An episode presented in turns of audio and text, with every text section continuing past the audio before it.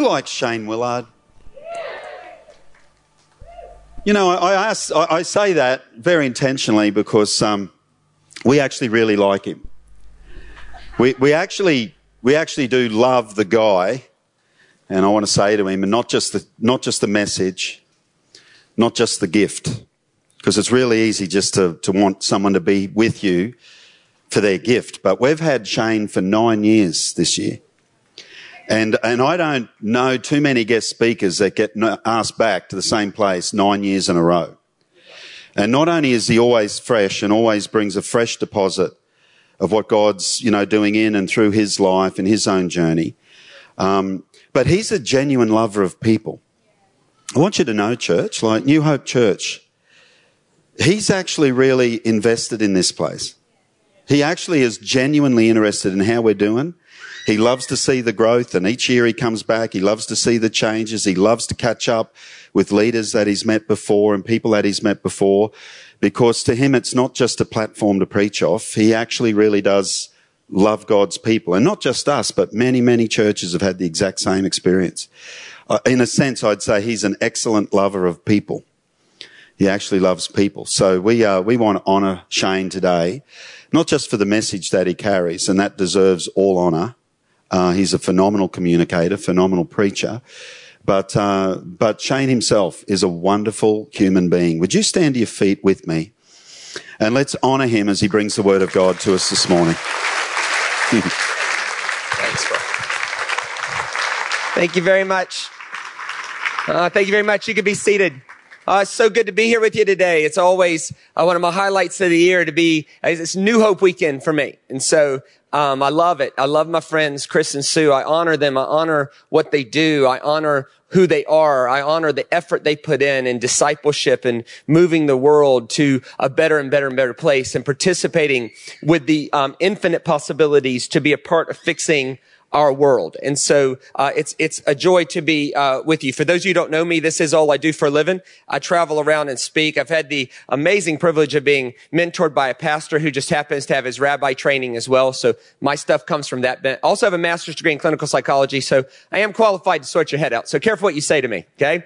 I can see through all that stuff. A- afterwards and in between the services, um, our resource table is on that far wall. If you walk over there and can't find it, seek medical help. It's taking up the whole wall, okay? And if you wonder, mm, why would you carry that around with you? The reason is, is because we make a lot of money from it, right? And the reason we do that is because we live with the conviction that we're not simply called to go to heaven when we die. We're called to bring heaven to every place we see hell here. So hundred percent of everything we've made from that for the last decade, we've given away to the poor and the afflicted. Namely, at this time of year, we give it away to three orphanages in China that look after children with mental disabilities. Two in Hinyang, one in Changsha, which by the way is a four hour drive from a place called Wuhan. I don't, I don't know if I need to explain why that's important. So um, we have a need and um, we're going to continue to meet those needs and do everything we could do. And the, and the, way I do that is we sell audio and video downloads and USBs, um, and then we give the profit uh, to those guys because it's a good, good thing. You'll get something that'll change the way you look at God, and and I get something that helps me feed, clothe, shelter, educate mentally handicapped kids. I I think it's a pretty good trade, right? So come on out there between. Let me give you, before we get going, let me give you an, an authentic invitation uh, back to the second service and tonight and then seven o'clock on Monday and Tuesday. We will honor your time. We'll be out by eight o'clock. Um, it will change your life. If you come tonight, put aside an hour tonight. Come, um, check it out. If it doesn't change your life, I'll personally refund whatever they charge you to come. Okay. So whatever that is, whatever the tickets cost, I'll give it back. Right. So it's, it's, it's a, like a risk free thing. Now, uh, let me run one thing by you. I'm going to be doing brand new stuff. Um, I decided in November, uh, to try to take on the book of Revelation right? Because I'd gotten 500 questions about it and I thought, well, I'll just, I'll, just, I'll just try to take it on. I did it because it's so easy to understand, right? And so, and so we're going to be journeying through that.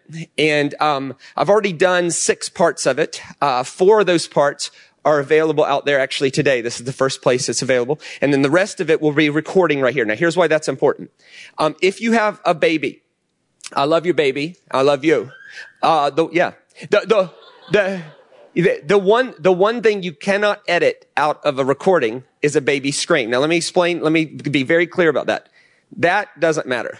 A little bit of fretting, cooing, anything like that. Whatever, right? I'm talking about screaming, right? And let me, let me, let me, let me help you. If your baby screams, I'm not upset at you. I'm not upset at the baby. Do not panic.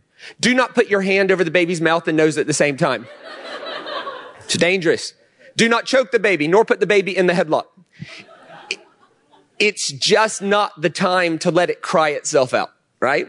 And so if it starts screaming, if you could just use calmly, calmly, collectedly, not in any panic, no one's upset.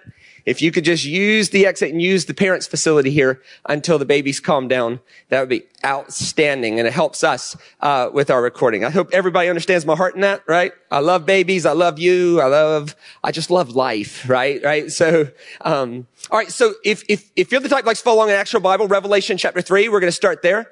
I want to look at this amazing book. My goal when I speak is I want Jesus to get bigger. I want the cross to work better. I want the resurrection to be central. I want scriptures to get bigger, not smaller. And my goal with, with talking about the book of Revelation is that it comes alive. Any, any time you look at the Bible, you want to ask at least two questions. One, what happened? And two, and more importantly, what's happening in me right now because of what happened. I want to open this morning by looking at the beginning and the end of Revelation because it actually begins and ends at the exact same place. And, and, and that's because it was written by a Jewish guy named John who was tortured uh, by the Caesar uh, Domitian and exiled on the island of Patmos. Uh, legend has it, no one knows if this is true or not. This is folklore, but but could be true.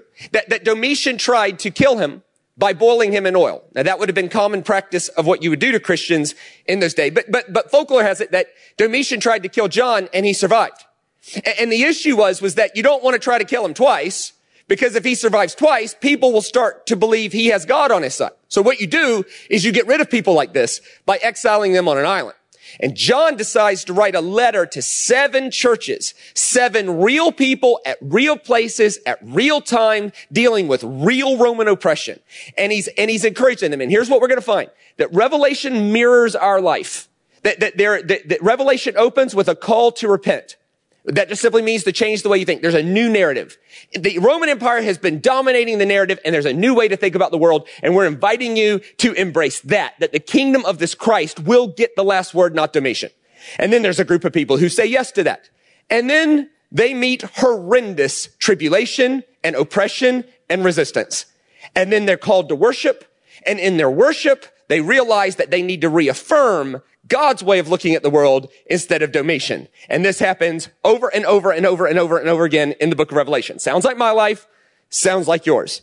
And so Revelation is written by a Jewish guy and it's written in a chiastic structure. This is why if you've ever tried to figure Revelation out by putting it in a linear line, even if there's well-made charts all the way across the, the, the stage, the reason that's frustrating is because John is a Jew writing in a chiastic structure. So you can't interpret a circular written book in a linear fashion. It's not that you're wrong. You're just going to frustrate yourself because you can't interpret it that way. So Revelation begins and ends at roughly the same spot and culminates in the middle. And I want to look at the beginning and the end and talk about how revolutionary this idea was. And then hopefully we'll find ourselves in, in the story. What happened? And more importantly, what's happening in me right now because of what happened. Now, this is Revelation chapter three, verse 20. Here I am. I stand at the door and knock. If anyone, anyone hears my voice and opens the door, I'll come in and I'll eat with him and he with me. This was a radical statement of a new way to think about the world. The world at this moment was ruled by a guy named Domitian.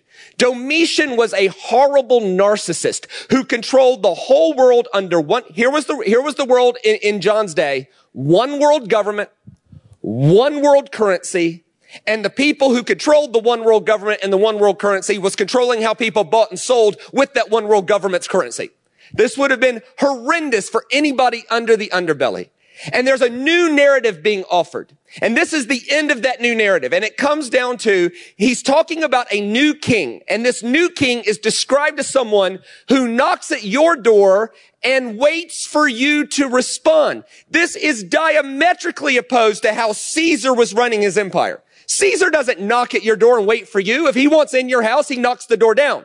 He sends his military around the world to do forced confessions and forced conversions to what was called the propagation of the imperial cult. The idea that Caesar is God. The, the, Roman historians, by the way, who were paid by Caesar, and if they didn't write what Caesar wanted, they would have died, said that Caesar is the fullness of God incarnate and no other name on earth by which men can be saved other than the name of Caesar. Is that sounding familiar to some things we've read in the scriptures, right?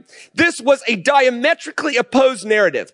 A God who waits for you to respond. And what does he want to do if you let him in? He wants to eat which is unbelievable. In the Roman Empire and in Jewish culture, to offer to share a table with somebody meant that you were admitting and acknowledging that they're of the same class as you. The God revealed in Christ Jesus is a God whose divinity was found by him choosing not to be God. He emptied himself, considering himself of no reputation. He did not consider equality with God something to be grasped, but chose to take on the form of a servant. The highest form of God, as revealed in Christ Jesus, is a God who chooses not to be God, to suffer with humanity in order to defeat death. And that is a beautiful narrative that we're being invited into, right? And it is, it is the imagery of a table. Evidently, God just wants to eat. So, so, so th- this is the, the question. How do I get to know God? And, and intimacy is defined by two things happening at once. One, to be fully known. And the other thing is to be fully accepted. If you're fully known and fully accepted all at once, you have intimacy. If you only have one or the other, you don't. You have something hiding. And there's a lot of people who are fully known, but they're not fully accepted. It goes something like this. This is who I am. Take me or leave me. Of course, most people will leave you, right? So you're fully known, absolutely, but you're not fully accepted. And then there's a whole lot of people who are fully accepted, but actually they're not fully known.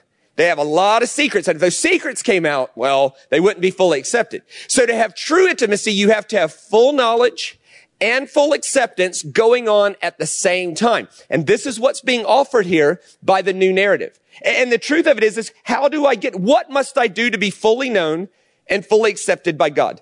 This was a question dominating the first century in Jewish culture. What do we do to be fully known and fully accepted by God. And the New Testament Christians were rebelling against the old sacrificial system and they insisted that Jesus did not die to forgive and solve the sin problem. Rather, he died to show you that the sin problem was taken care of before the foundation of the world. That Jesus did not die to inaugurate a new reality. He died to show you what God was always like from the beginning of time. And invite us to embrace that narrative that's been going on since before the foundation of the world.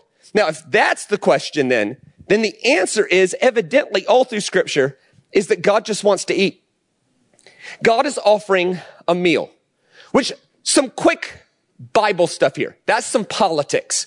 Now let's talk about the scriptures. What's going on in this story is Hebrew ideas. In Hebrew, a meal is a shul.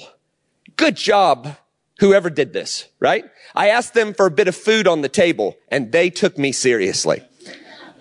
this is a shul. A table is a shulchan. So you eat a shul on a shulchan. Now, here's the issue with that. In he, ancient Hebrew, they only but so many words. So one word could mean a lot of different things. So the Hebrew word for table, shulchan, is also the Hebrew word for reconciliation without one letter difference. There's not even a letter difference. It's table or it's reconciliation. It's also a lambskin. The reason is, is because Israel found its roots in Egypt. And in Egypt, they didn't have any tables. So when they killed a lamb, they would clean the skin and spread out its picnic, like a picnic blanket. So the lamb skin was a table. Do you see now, like with Psalms, it says, we all know that it's the blood of a slain lamb that brings reconciliation. It could easily have been translated. We all know it's the blood of a slain lamb that gives us a table to eat on. Translators had to decide what's the con- is the context theological? Is the context social? What's going on here? And so you eat a shul on a table of reconciliation. You have related words, like the root word for forgiveness is shalak. Shalak is to forgive, but it literally means to remove weight. In other words, whatever's weighing you down, let's set it on the table of reconciliation so you don't have to carry it one more day. We're going to remove that weight from your life. And how do we remove it? A table. The table was central in Jewish culture. Actually, next slide, the meal was primary even over worship. Now that's interesting to think about. Listen to Jesus' words. This is Jesus Christ. Therefore, if you're offering your gift at the altar and there remember that your brother has something against you, leave your gift there in front of the altar. First go and be reconciled. The word in Hebrew would be table, shulchan.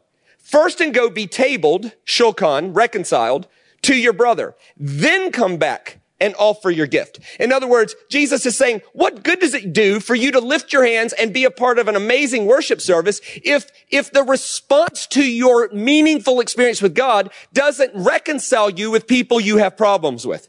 This happens again in Paul's theology. This, this is what he says.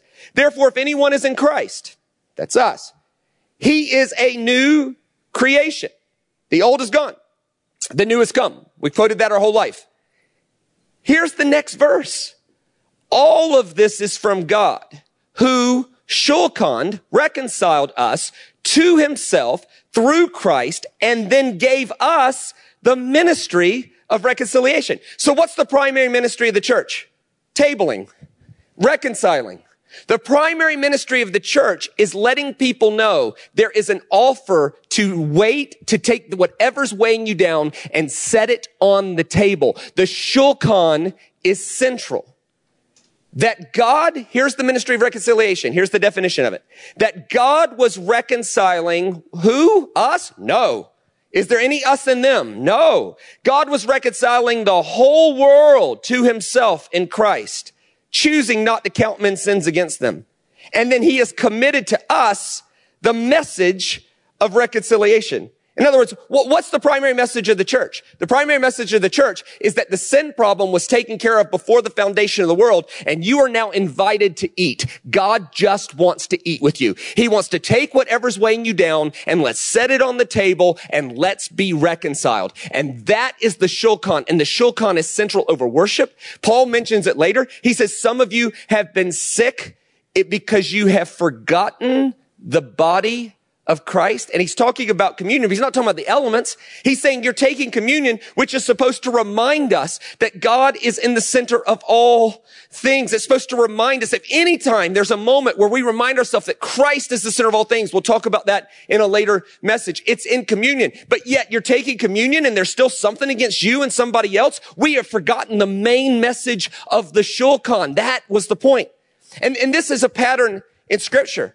I, I just did a, a simple word search for the word, for the use of the word table and shulchan throughout scripture.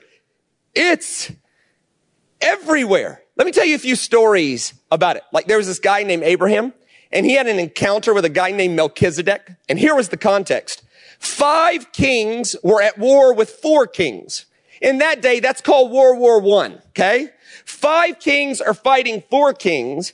And Abraham is wondering, whose side should I take? And he encounters a king of peace named Melchizedek. And Melchizedek says, I have an idea. Let's not choose sides. Let's set out a meal and invite everybody to put their stuff away and let's be reconciled.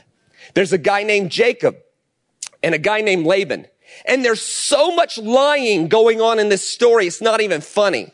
Jacob tricks Esau out of his inheritance, which admittedly was mostly Esau's stupidity, not Jacob's. Jacob does lie to his father, pretending to be Esau to get the blessing. He ends up having to run from the situation, and then people start lying to him. There's a guy named Laban. He says, hey, work for me for seven years and I'll give you one of my daughters. People didn't live that long back then, right? And he says, all right, I'll do that. And then after seven years, Laban tricks him and gives him the wrong sister, right? Gives him the wrong woman, but, but Jacob doesn't realize it till the next morning, which I don't know how much alcohol and mushrooms was involved to work for someone for seven years and you don't realize you're in the tent with the wrong woman? Come on. Unless she was a twin, which is then a whole nother set of cool. But nonetheless, This was lying. Then he works another seven years for the right woman. Then he starts tricking Laban. And there's this back and forth escalation. He ends up running from Laban. And then what happens is is he's running from Laban. Laban's chasing him from one side. Esau gets word where he is and he's coming from the other. And this is a conflict sandwich. And then what happens is when they all get together, it could have been a clan war, but instead of that, they all looked at each other and they said, set the table and serve the food. In other words, all this that's weighing us down, let's set it on the table. Psalm 23, he prepares a table before me in the presence of my enemies. In Jewish culture, that doesn't mean God's feeding you and not them.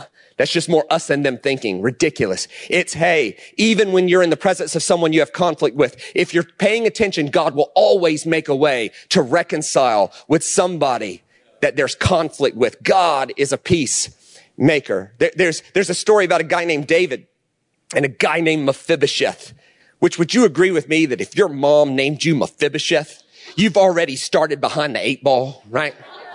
Good Lord. And the story is, is that David ends up taking over the kingdom from Saul, who died by suicide. So David takes over the king, and, and, custom in that day was, if a new king's lineage took over, you find all the possible heirs of the old king, and you make sure they die, so that they can't make an uprising. There was one guy left. His name was Mephibosheth. Mephibosheth was crippled because when the whole takeover was happening, a nurse grabbed him thinking David would kill him and she ran and fell on him and broke his legs. And with medical technology not being where it is today, he ends up crippled for life. And so David figures out where he is. Mephibosheth knows he's going to die. But watch David's response. This is 2 Samuel chapter 9. And the king asks, is there still anyone left of the house of Saul to whom I can show kindness? That is so, that's a person who has dealt with things in their heart to know that just because society says it has to be a certain way doesn't mean God says it has to be a certain way. And he's agreeing with a certain narrative that brings life, not death. It's not about right or wrong. It's about life and death. It's about wise and useful. And Ziba answered it, well, there's still a son of Jonathan, but he's crippled in both feet. Where is he? The king asked. And Ziba answered, well, he's in the house of Makir, the son of Ammiel in Lodabar, which is a play on words. Lodabar means the place of no bread. In other words, there's no shul. There's no shulchan. He's carrying the full weight of, of his, of his handicap. He's carrying the full weight of his crippled feet. So King David had him brought from the place of no bread, from the house of Makir, uh, uh, son of Ammiel. When Mephibosheth, son of Jonathan, the son of Saul, came to David, he bowed down and paid him honor. And David said, Mephibosheth, your servant, he replied. Don't be afraid. Whew. David said to him, for I will surely show you kindness for the sake of your father Jonathan. I will restore to you all the land that belonged to your grandfather Saul. Hang on. He was the king. How much land is that? A lot. And you will always, here's the sentence, eat at my shulchan. Whatever is weighing you down, Come put it on the table. I have every right to kill you, but I'm not going to do that. I'm going to show you kindness for God's sake. Come and put what weighs you down on the shulchan. Uh, there, there's a guy named, uh, there's this one time there's this, there's this guy, this Jacob guy who had a history of lying. He ends up having 12 sons. You don't know how many daughters he has, doesn't mention, it's 12 sons. And 11 of those 12 sons sell their brother into Egyptian slavery only to need him later to save their sorry behinds from an Israelite famine, right? And so they end up having to plead with him for mercy, even though they're the ones that sold him into slavery. And Joseph has a choice. Do I take revenge and kill them or do I show them mercy? Now watch Joseph's response. This is Genesis 43. Then Joseph hurried out, for his compassion grew warm for his brothers. And he sought a place to weep. Now think about this. If you're the 11 brothers, you're panicking at this moment, right? This guy's got the authority to kill you, and you can hear him wailing outside the door. This is not a good sign, right? And he entered his chamber and wept there. Then he washed his face and came out. And controlling himself, he says, serve the shul. Serve the food. What would have happened in that instance is the Egyptian authorities would have been standing behind his brothers. Joseph would have come back into the room and there was one of two signals, which they all would have died or let's reconcile. Joseph had every right to hurt them and take revenge, but he responded with a shulchan, serve the food. This will not weigh our family down one more day. We are putting this all behind us. The shulchan was the answer for the conflict. There's, there's Passover. Passover is a weird. God hasn't spoken in 430 years. And his first time he speaks in 430 years is, is kill an, he says, kill an animal and have a meal together. That is such an odd command until you understand what's going on. He's fixing to move them from slavery in Egypt to freedom, and it's going to be some time in the wilderness. Essentially, God says, before y'all get walking around out there, make sure you handle all your conflict in here. Before you get out into the wilderness, get it all straight here. Everybody's invited to the meal and get it all on the shulchan before you go out there. Then they get into the wilderness and Moses disappears, which is quite anxiety provoking. Moses gets them into the wilderness and then he disappears. No cell phone, no pagers, no, no, nothing. They don't know where he is. And so they create an idol to start worshiping in case the other tribes show up and say, Hey, there's no God protecting them. So here's what they do. They start creating idols to worship. Moses comes down and catches them worshiping an idol and he loses the plot, which was his pattern. He was a premeditated murdering sort of guy. I looked this way and that and seeing no one. I killed the man and hit him in the sand. The problem was the next day the sand shifted. You got this leg sticking up out of the sand. Moses was not perfect by any stretch of the imagination, but he changed the world, right? Right? Because perfection and being mistake free is never, ever, ever the issue. He loses the plot, melts the gold cow into powder, makes them drink it. He does all this stuff. And God's response is, I've had it. Get Nadab, Abihu, and the rest of the 70 firstborns up this mountain. Now, when you've been caught red-handed idol worshiping and God calls you up the mountain, what do you think is going to happen to you? You are so dead, bro. That would have been the slowest walk up that mountain ever. They, People be starting, people be stopping to use the toilet for no reason, anything to delay the inevitable. But watch God's response to this. Here's what it says. It's Exodus 24. Moses, Aaron, Nadab, Abihu, and the 70 elders of Israel went up and saw the God of Israel. And under his feet was something like a table made of sapphire, shulchan, clear as the sky itself. But God did not raise his hand against these leaders of the Israelites. They saw God and they ate and they drank and they did not die. In other words, God's response to idol worship was, uh, you want to eat? You guys ready to you guys ready to put all that weight on something and put it behind us? What you see in the pattern in scripture is, is that the mistake, the sin, it, it never, it never seems to put God off wanting to eat with you. Never. Like this is where phrases we made up are hurtful. Like, God can never be in the presence of sin. Really? It seems like all God does is engage disorder to bring order, chaos to bring creation. He enters into your mess and brings out new life, fresh starts, second chances, and the opportunity to write a better story. It's called resurrection. There's uh, another example. There's Jesus. Remember their big problem with Jesus was he had dinner with tax collectors and sinners. Why? Because in that world, to have dinner with tax collectors and sinners meant you were calling them of the same social class. He was declaring them clean and the religious people were like, we're working real hard to be clean. And Jesus is like, you don't understand. God handled that before the foundation of the world. I'm not concerned about their mistake. I want to enter into their mess and bring out new life, fresh start, second chances. So what better way to do that than to sit across a table where there's no weight? Watch what he says. While Jesus was having dinner at Matthew's house, that's a tax collector. Many tax collectors, that's his friends, and sinners came and ate with him and his disciples. When the Pharisees saw this, they asked his disciples, why does your teacher eat with tax collectors and sinners? On hearing this, Jesus said, it's not the healthy who need a doctor, but the sick. But go and learn what this means. I desire mercy, not sacrifice. I've not come to call the righteous, but sinners. In other words, the message from the beginning has not been get yourself cleaned up and then come to God. It is that God is willing to enter into your mess and bring new life, fresh start, second chances, and new creation. How does he do that? There's a table waiting and God just wants to eat. There, there, there's, there's the feeding of the 5,000. Remember, the, the, the, disciples come to Jesus. They say, Hey, there's 5,000 people. They're getting hungry, you know? Obviously a metaphor for a lot of people, right? No one was going one, two, three, four, right? Right? Jesus goes, Jesus goes, are, are they hungry? The disciples say, yeah, yeah, yeah, yeah. We probably need to call close to the meeting. He goes, no, no, no. You give them food. Even when Jesus was preaching, his preaching centered around everyone knowing that the shul and the shulchan were available to them. Now to us, that just means I'm hungry. To them, that meant you're okay with me. You are okay with me and I invite you to embrace your already, there is no ritual you can do to get okay with God. What you do is you engage the rituals to remind you that you're already okay with God. God just wants to eat. Remember there was this Canaanite woman? She was from Sidon, by the way.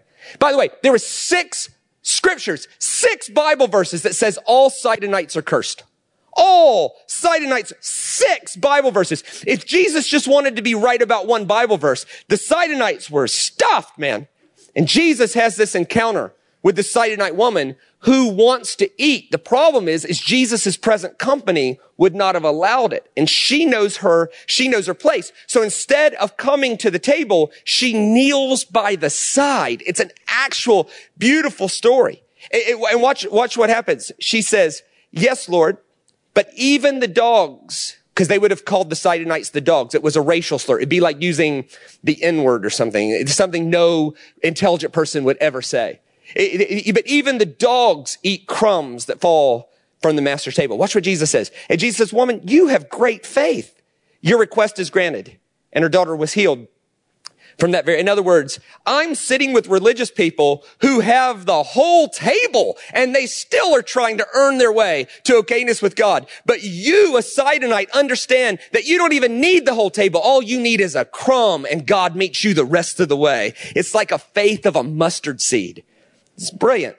In, in, in the rich man and Lazarus, remember what's happening in that story? Jesus is sitting at a table with rich people, refusing to share their food. They're refusing to shulchan with poor people. Why? Because to shulchan with poor people meant you would be admitting that they're the same class. And he says, Hey, we got a lot of extra shul here. We got a lot of extra food. What do we do? There's all these poor people outside. And remember, remember the rich people said, we don't eat with people like that. And Jesus said, is that your final answer? And they said, yes. He said, ah, oh, well, the kingdom of God's like a shepherd with a hundred sheep that goes outside the gate to get them. It's like a lady with, oh, oh, by the way, um, when, when rich people overlook poor people sitting outside of their gate in the afterlife, they're the ones that end up in hell.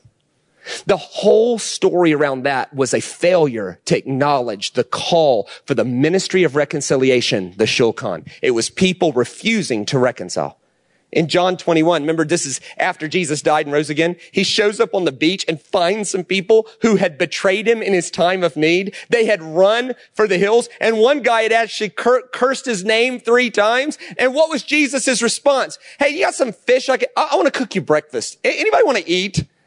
And I'm sure they were like, well, but we ran. We denied you. He's like, yeah, yeah, yeah. Do you still love me after all this? Yeah, yeah. Then let's just eat. Let's, let's take all that weighs you down and put it on the shulchan.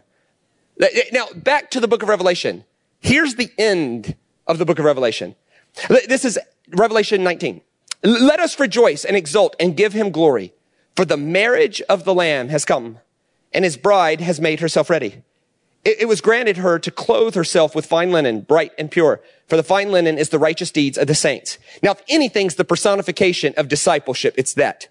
That, that Christianity is not about passively sitting on your butt waiting to go somewhere else. It's about waking up that every day actively becoming more and more what God has called you to be. It's what that song said, that our life is a response to that great love. It's not doing something to earn the acceptance. The acceptance was already done before the foundation of the world. It's when you profoundly connect with that, you can't help but be teachable and move forward into a better version of what God has called us to be. And watch, watch what happens. Next slide. And the angel said to me, write this.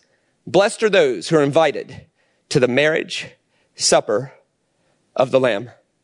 These are the true words of God.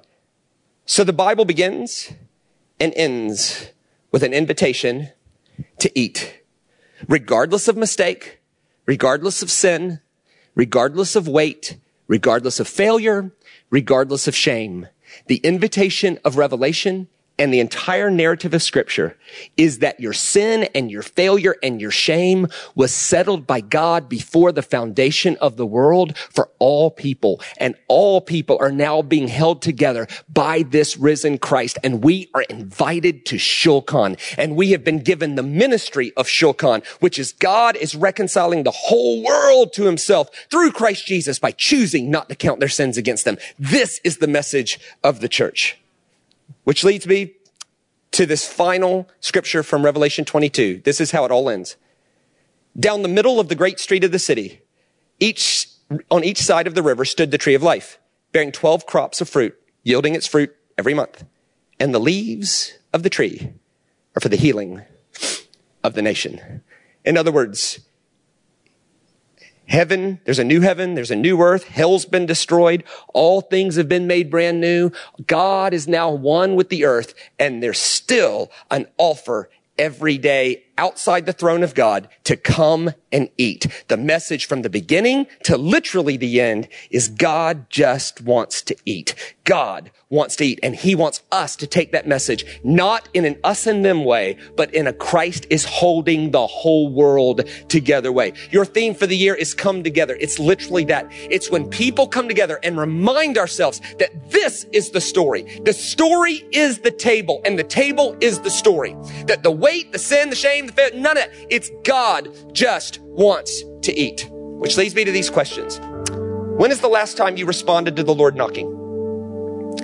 Maybe he's knocking and you haven't answered. And the reason is, is you're worried he'd be ashamed and you'd be ashamed of what he'd find. But what you find in scripture is that God never asks us to clean our house.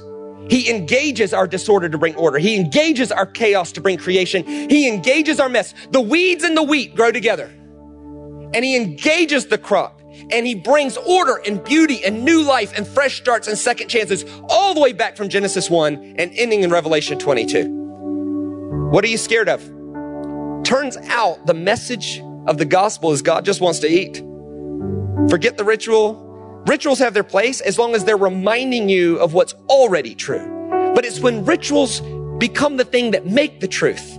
It becomes religion, idolatry, terrible, oppressive, horrible thing. The message of New Hope Church in Toowoomba is the ministry of reconciliation, that God is moving the whole world to a table. Let's say it this way. Number three, are you committed to the reconciliation of all things or just your own salvation? This is something Isaiah referenced. He says, it is but a light thing that you call Jehovah God. But the heavier thing is that you be my salvation for the whole world. That, that, that Christianity is not an exercise in individual salvation. It is an exercise in collective coming together community, celebrating the shulchan and the invitation to be reconciled. Number four, who do you need to cook breakfast for? It, Jesus cooked breakfast for the people who abandoned him in his time of need. What did they do to you? Maybe the best way we could show the love of Christ to the world is to show the world what it looks like to eat together. If an outsider ever looks at our conversation, may the Christ that holds us all together be glorified more than we need to be right about any one thing. May we show them love and compassion by exemplifying in our world the message of reconciliation. May we bring what weighs us down to the Shulchan. Let me pray for you. Lord, we love you. We honor you. We proclaim your King. If you're here today and there's something weighing you down, I would invite you to bring it to the table. Bring it to the table of the Lord and leave it there. You're more than welcome. If you're here and you've never accepted what's been true since before the foundation of the world, you've never walked into that reality, you're actually living in an illusion. And you say, you know what? I, I want to, I believe that Jesus' version of my life story is better than the one I've been writing on my own. And, and, and I want to bring it, I want to bring my life to that table you can make that decision today. Would you look this way? Thank you so much for letting me be your guest today. I really enjoy my time here. You're awesome. I hope Jesus got better. I hope Jesus got bigger, the cross worked better, the resurrection is central. Hope scriptures got bigger, not smaller. Hope we have a little bit better understanding of what Revelation and the whole narrative of the gospel is about.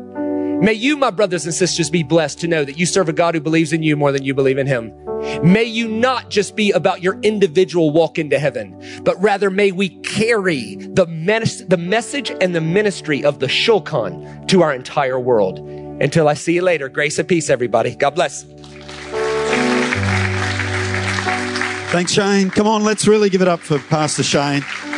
That is so good. Let's stand on our feet and uh, so good, so uh, freeing. And uh, I just want to finish, I guess, today uh, with an opportunity. As Shane said, you know, maybe you have you've never come to the table. Maybe you've never understood God in that way. It's okay. Probably most of us in this room, even having a relationship with God and walking with God, you know, that, that clarifies things for us.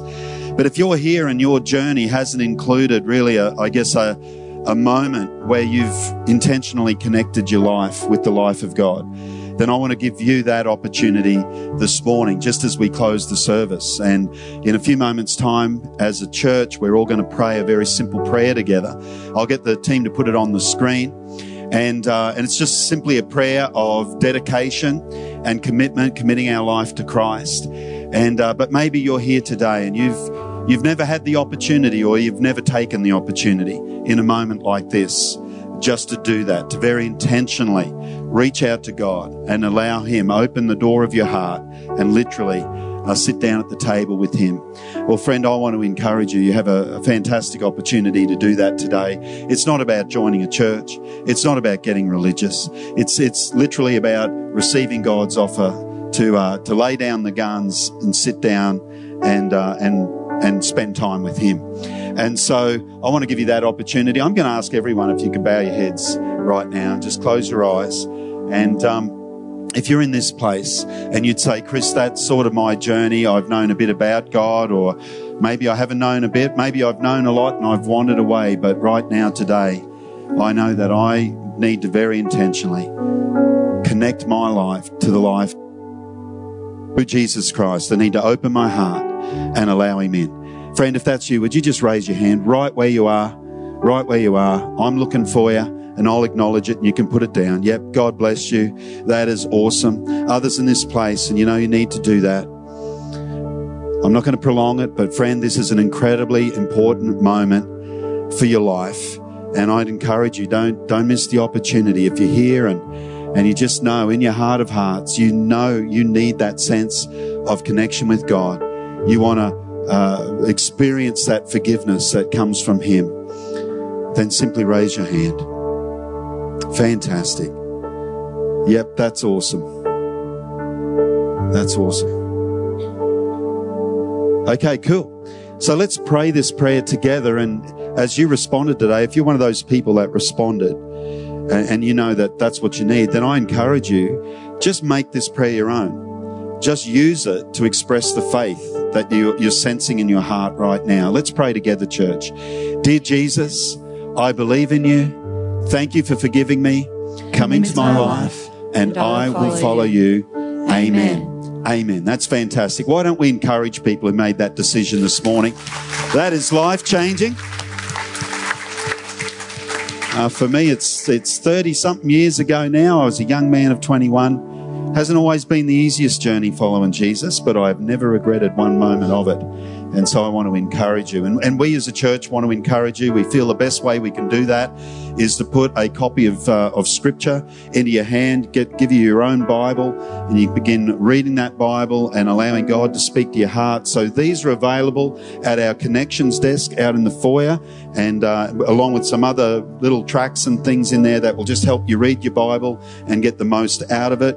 Uh, if you need to talk to someone about the decision you've made, please feel free to, to talk to them or a friend that brought you along today, and that would be fantastic. Uh, after the service, of course, we have our coffee, our cafe. I want to remind you uh, that we've got Pastor Shane's table out there, so if you want to grab a hold of some of this incredible teaching, then, uh, then I encourage you to do that. Don't forget, uh, if you haven't contributed towards our guest speaker, towards Shane's life and ministry, would you do that? The, uh, the EFTPOS is available in the foyer to you as well.